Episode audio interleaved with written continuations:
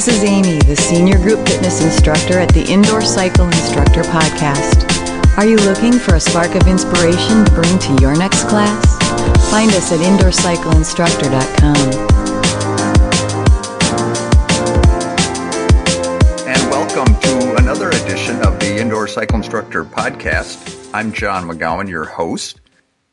Continuing my search for more information on the application of power to an indoor cycling class, I got in contact with the people at Keiser. And with me today is Suzette O'Byrne. Suzette is a master trainer for the Keiser program. She's an author, and just as I'm beginning to talk to her, I think she's someone you're going to enjoy. Suzette O'Byrne, welcome to the Indoor Cycle Instructor Podcast. Thank you, John. Uh, where do I find you today? I'm in Calgary, Alberta, in Canada. And I'm guessing it's just as cold there as it is here in Minneapolis. It is. I'm not looking forward to going outside today. We're recording this on Friday, November 21st. Winter is coming. Or actually, it's here. It's quite cold here in Minneapolis as well. And that's actually a good thing for me because that drives all my cycling friends into the indoor cycling room and gives me a little fuller class. Do you ever have any issues as far as filling your classes? Same thing, you know, when the weather's bad, we're, we're nice and full. In the summer, we still get very good numbers. We get a lot of people, you know, choosing to ride outside as well. So I've asked you on because I was very eager to learn what Keiser's offering from both a training perspective and in a bike perspective as to training with power. I should tell you this quick story. Last weekend, I was at the Heart Zones USA conference in Denver, and I was participating in their indoor cycling programs just to get a feel for it so that I could communicate back to my listeners. You know, is that a program that uh, you would be interested in taking? The on bike training uh, we did at the University of Colorado's very beautiful fitness facility. The room they had, there was, I think, 25 bikes 24 of which were just a conventional indoor cycling bike. But there was one very specific bike that everyone seemed to fight over, and that was one of your Keiser M3s. Mm. Actually, we even had a premiere of a new indoor cycling video series, and the instructor who taught it's also his video. He insisted on using your bike to, to train. So so, and uh, the, my frustration in the whole thing was that it was the one bike in the room that did not have those convertible red pedals that would allow me to use my shoes with my look cleats. Tell me what's unique about that bike contrasted with a typical indoor cycling bike. Well, the, probably the, the greatest change that has happened to that bike is that it is not a friction based system. What we have done is chosen to use magnetic resistance, creating an eddy current to provide the resistance to the bike versus a, a belt or a brake or anything like that. So it's a very different ride and also it's a completely different experience because of the magnetic system. So the M stands for magnetic. The three is our third bike. So the bike itself is an evolution over our bikes of the past, uh, recognizing some of the issues that were coming up with our previous bikes and how do we get rid of those. So with that, magnetic resistance, what happens is there's no wearing parts. Those there's no breakdown over time. You get consistency with your ride, and you also can get a very specific gear and specific power for specific reading on the computer that comes with the bike. When I look at indoor cycling as it is today, the difficulty that I see that you're solving is that adding more speed to the flywheel makes it easier and easier to pedal. Understanding how power is a combination of force and speed, pedaling faster doesn't create more power on a conventional bike, but on yours it's different. And the minute you get on it, you recognize that the faster you pedal, the difficulty continues to increase with the speed. Yeah, that's definitely true. What happens is people will always want to think more is better. And so they think that if I go faster, I'm working harder. But on this bike, you can see it because the power is right there in front of you, telling you're not getting as much power at those higher speeds. So it forces the student to come down and bring their speeds under control and take the resistance up to get more of that sense of output. Talk to me about how you structure classes around the, the reading of power that you get on your bike. Well, one of the big things that I do is, and we recommend this with our training programs, is to regularly measure the power. So not just measuring it in the class, but also measuring it month by month by month. And so as a, as a result, you can see people progressing. You can also identify what is your active recovery range. So rather than just bringing it down to gear two, you can bring it down to, to say 60 watts so that you can play with what speed you're working at or what gear you're working at, but understanding that you're trying to get it down to an active recovery watt or active recovery output. So we'll do things like that. We'll also do drills in the class that are very related to power. So for example, if I was doing hills, I would get my students to repeat the same output on that hill over and over again. So it's like you're doing a lap rather than feeling yourself going into the hill. Every time you go into that hill, you're going to be more fatigued. So it's going to be harder and harder to maintain that power as you repeat that hill if you've got that power reading in front of you. That I've gotten to the point now in my classes where I literally don't allow them to turn load down at all. To address what I see the, as a problem, how do you describe bring it up to what? Bring it down to what? Mm-hmm. And then how do you return back to where you were originally. And by looking at the wattage reading on your bike, you can be very specific. How do you determine what that initial higher range is? The computer itself takes averages. So what we can do is I can have my students do a time trial, for example, for two or five minutes and see what their average power is that they can maximize out at over that period of time.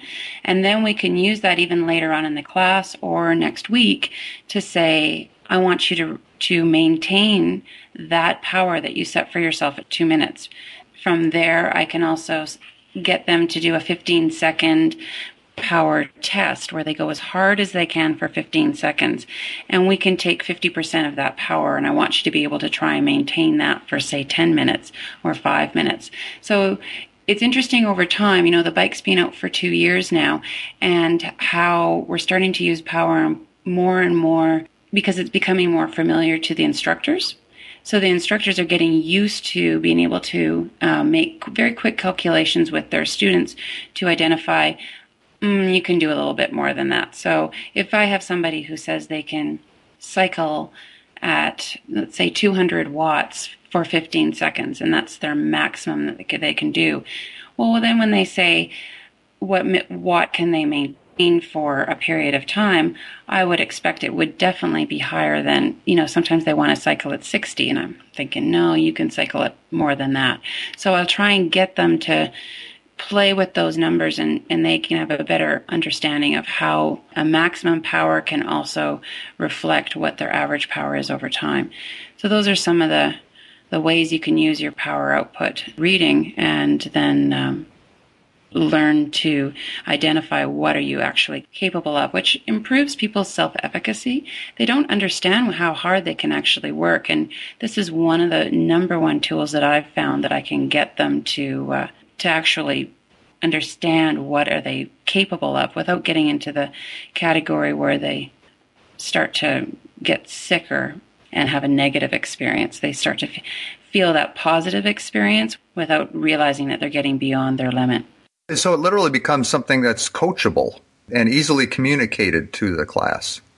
People in my classes you know, I have a registered class that I work with over a period of time. And so we use those power output and, well, and all the gears and all of your information quite regularly when you've got a registered class because I'll actually write it all out for them, which level they should be working at. But even in a, in a drop in class, my students get a better sense of where they're at and they find that they're working obviously harder it's not like the bike is harder or I'm teaching a harder class, but they get it. And now they're able to identify how hard they should be working in the class. And they do. They work significantly harder now than they did before we had the bikes. And I just wish I had them actually. yeah, we're getting that a lot, which is great. You know, we'll be at the major trade shows and conferences, and people are like, oh, no, I have to go back and talk to my fitness director. We have to get these bikes because when people experience it, they start to think about what they can do on this bike versus what a bike can't do. The limits get removed when you start to think about it that way. My wife and I both teach for Lifetime Fitness here in Minneapolis. That we evaluated a couple of your bikes here. I think it was last winter, but it's a steep investment to start replacing. When our clubs, the typical room has 40 bikes in it. Mm-hmm. Do you have any clubs that maybe are starting to integrate them so that you know there may be a mix of different bicycles within a room? I know that that happens. I don't know how many are and how many are, are not because I'm not in the sales department, unfortunately. The hard thing with mixing bikes is that you get the problem that you indicated when you went to that training is people get favorites. You know, everybody wants the the one that that they really enjoy, and so it does create some issues sometimes with people wanting all the same bike. The same as you know, with these bikes, you get consistency, and you get when you come back, you're not going to get one bike that's harder or one bike that's easier. So you know, you get bike people bike. Um, can you? I can, and that's that would be my cat. Oh, that's your cat. I thought that was your son. no. no, that would be my cat. what happens with the consistency of the bikes is you don't get people wanting bike 11, right? Or bike 12 because they know that the resistance is going to be what they're looking for on a bike that uh, works with a, a felt pad or, or the resistance is based on a, a brake or it, it changes over time. So people tend to look for that bike that they know they're going to get that workout out of. With these bikes, they're all the same. So it's it's nice that you don't have to look for a certain bike when you're coming to class because you're going to get consistency between bikes as well. Another question as to how you structure training. What component is heart rate involved? We use heart rate more as a option. So some facilities, because you do need a heart rate monitor to be able to measure heart rate on our bike. Some facilities have heart rate monitors for our participants, but most do not. So that option is there for you if you have the ability to use it. We use power much more than we use heart rate because of that. It was interesting. I heard a presentation by a an Olympic athlete level coach his training is almost all power based. Heart rate is almost secondary, which is convenient if you have a bike that measures power. Mm-hmm. The, the presentation was such that it was just a much better indication. You know, the example that he gave, and just so you have some understanding, I teach an endurance series all winter long. To do a long time trial or a long endurance ride, based on heart rate, your power output drops due to cardiac drift, those type of things. And that right. if you have a power indication, you find out that maintaining any set level of power over time becomes difficult. And it's more apt to create a training effect that will move you forward from a performance perspective. The other thing with that is is there's some if, if you're dehydrated, then your heart rate might drop, but your power will stay consistent. So some other factors may affect your heart rate that won't affect your power output. So there's different things to think about as well when the relationship between heart rate and power. You talked about a registered class versus a drop-in class. Describe those the difference between those. Well, a registered class is great to teach because you've got students that are going to that have signed up. They're going to be there every in my case, they're there every Saturday, and I know I can work with them over time. So we'll do progressive drills and drills that are reflective of what they did the week before. For example, the first week of this session that I'm in, they did typical things like bike setup and how to ride, just some basic riding and how the computer works, how the bike works, and a very simple base class. Then the next week, they started to look at their own power output and to understand power. So they did a average of power over five minutes, an average of power over one minute, and an average of power over 15 seconds. And we repeated those drills throughout the class to get people a, an understanding of what they're capable of at this point in time. Now, the next class they're going to do, they're going to do a 20 minute power test. And then from there, I can actually calculate their different levels of active recovery, tempo training, endurance training, what power they should be at when they're working in those zones. So it's like creating heart rate zones or workout zones based on their power output at that point in time. And then we're going to do that again at the end of the session and be able to see how far they've progressed. So it's it's exciting to see people progress with all those numbers because all of them increase. Their 15 second output increases, their 20 minute output imp- increases, and it's and it's very empowering for themselves to see how far they progress. Now with my drop in classes, I get a different group of people each week, and uh, you know based on many factors. So they know that the last Friday of the month is going to be a power test. They prepare for that. But it's not the same because I'm going to get a new participant that last Friday, the same as I might get the week before. So I have to be a bit more flexible with the drop in classes than I am with the registered classes. You can do a lot more with registered classes. And I can see that just as you're describing it, that because you're always teaching to the the newest member in a drop in class, and you tend to be limited and you can't be progressive. Just so I understand, where you teach, is it kind of a membership based or is it a fee for every time you come in and ride? Either. Some people have a membership and some people pay a drop in to come in. I love talking to people like you because as you're talking, my wheels are spinning, thinking, okay, now how do I how do I develop that into a program? And because I recognize the value of it, that we can lead people through a specific training program. The previous podcast I did with Alinda, uh, who teaches out in uh, a group out in West Virginia, she puts together a group that trains for a century. They start in October, November, and then in April they uh, all go out and ride a century together. And the majority of their training is all indoors. And she has this nice core group that she can lead through.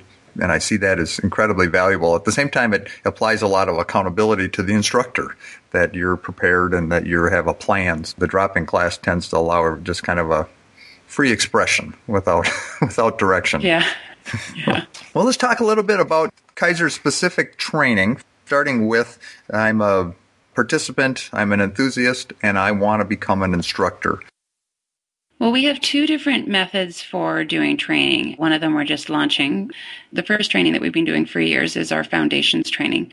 What we would start someone out with is a six hour course covering everything from bike setup to teaching techniques to drills to communication, music, interacting with your students. So with that course, you would, at the end of it, have all the tools you need to be able to teach an indoor cycling class. Keiser training programs also have continuing education as well, and those are two to four hour modules that allow you to move from the foundations program into a, a more in depth instructor program. So we have a two hour workshop just on power or a two hour workshop just on the computer, just on doing one on one training on that bike. So there's a lot of different modules that we've then developed to help instructors not just stop at being a basic instructor, but to be able to move forward with that as well. We are just launching right now our correspondence course. So we have developed a video and a workbook and a manual online exam process as well. So for those people in remote areas that they can still do the training and not feel the financial burden of having to either travel to take their indoor cycling training or else to bring in an instructor, which can be very expensive to bring somebody in some locations. We're really excited about the correspondence course because it is going to open the door for a lot of people that are now teaching either on our bikes and not really know how to use it. So they don't know how to use the computer effectively and they aren't training with power. You know, I've heard so many times people say, well, I just don't I just don't use that power reading. they they know how to use gear and they know how to use speed, but they have they have no idea what power means, and so they just don't use it. They just kind of ignore it. so, and I think that's so sad because that's probably one of the greatest features on this bike that allows you to do so much with your classes. The correspondence course is going to really help address some of those issues. When is it available? It will be available in January. Right now, we're actually at print, so it could be available next week. If like, I don't have a launch date for you, but why don't I say it will be available January first? Oh, hooray! Well, that's exciting, and that's a big part of this podcast series is helping people to learn about brand new things that are coming up. And I recognize, yeah, the cost of travel, especially with the economic situations that are going on, and I don't think they're any different in Canada than they are here in the United States. No. Or maybe no, and no, they're not.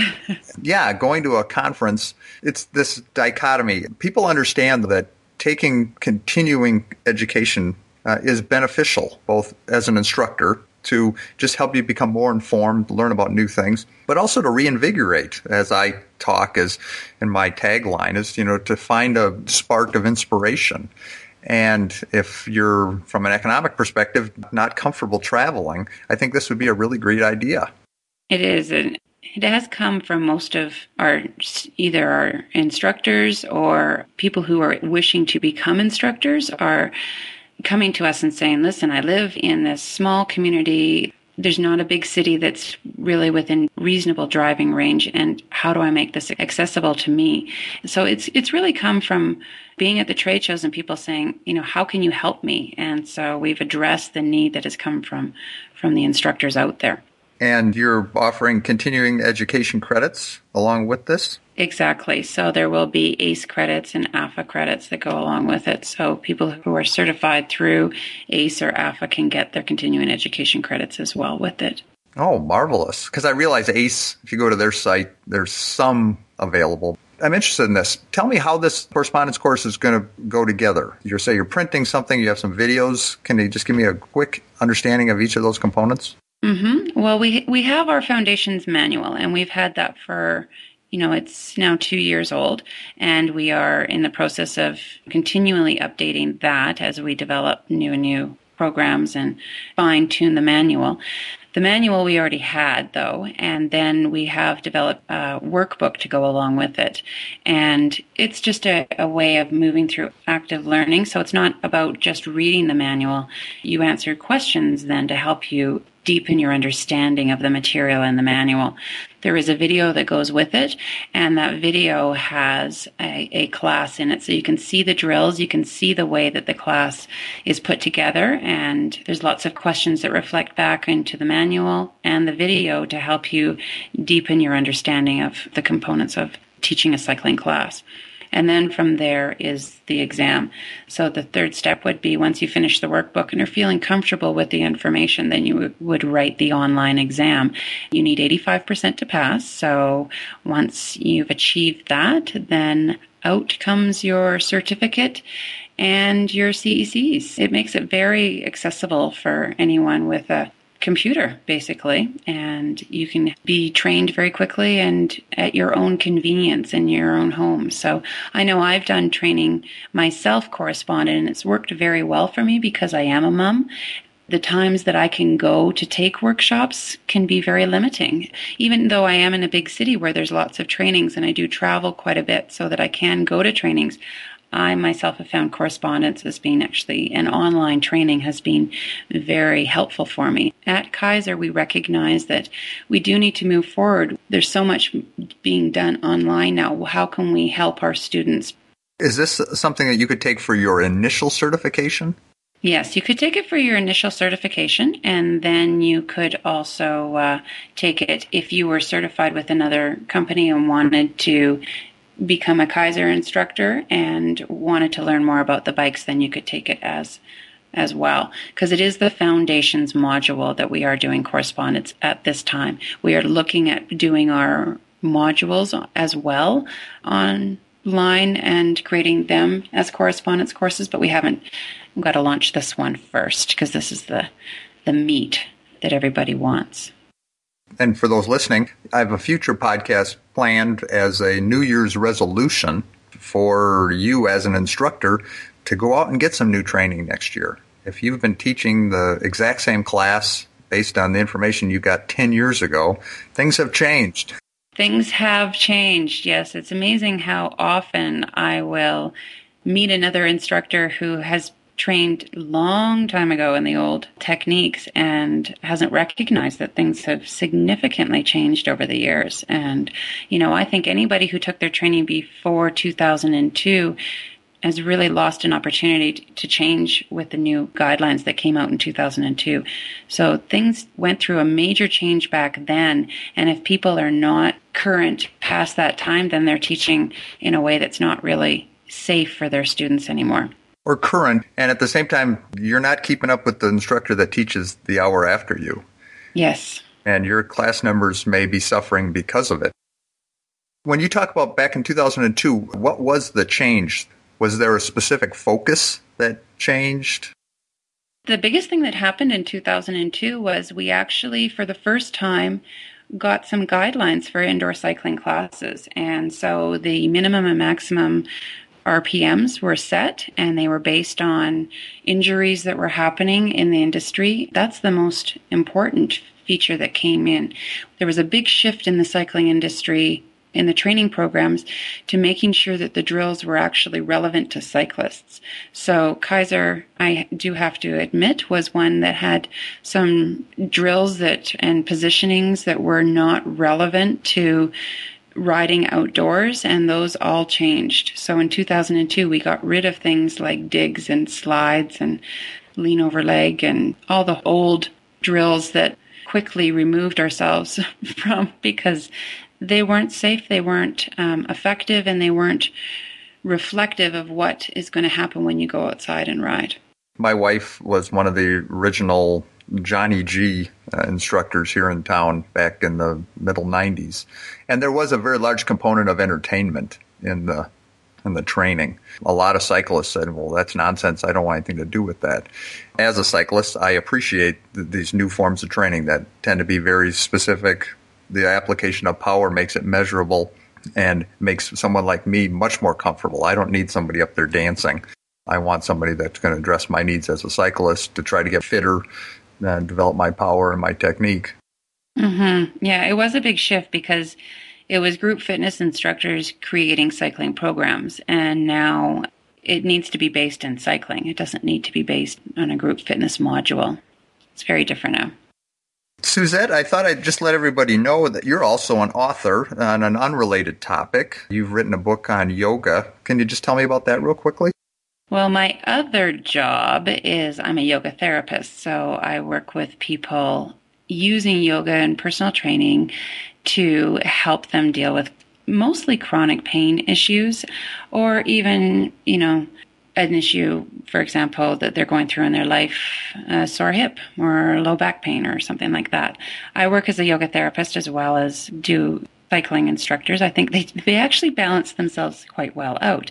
I do a lot of work on core work, so core stability, and I have a lot of chiropractors and physiotherapists who refer a lot of students to me because the information that I do with with stabilizing the body through core stability. So as a result, I wrote a book on it. So I have a book on uh, yoga for the core and just about creating stability in your body.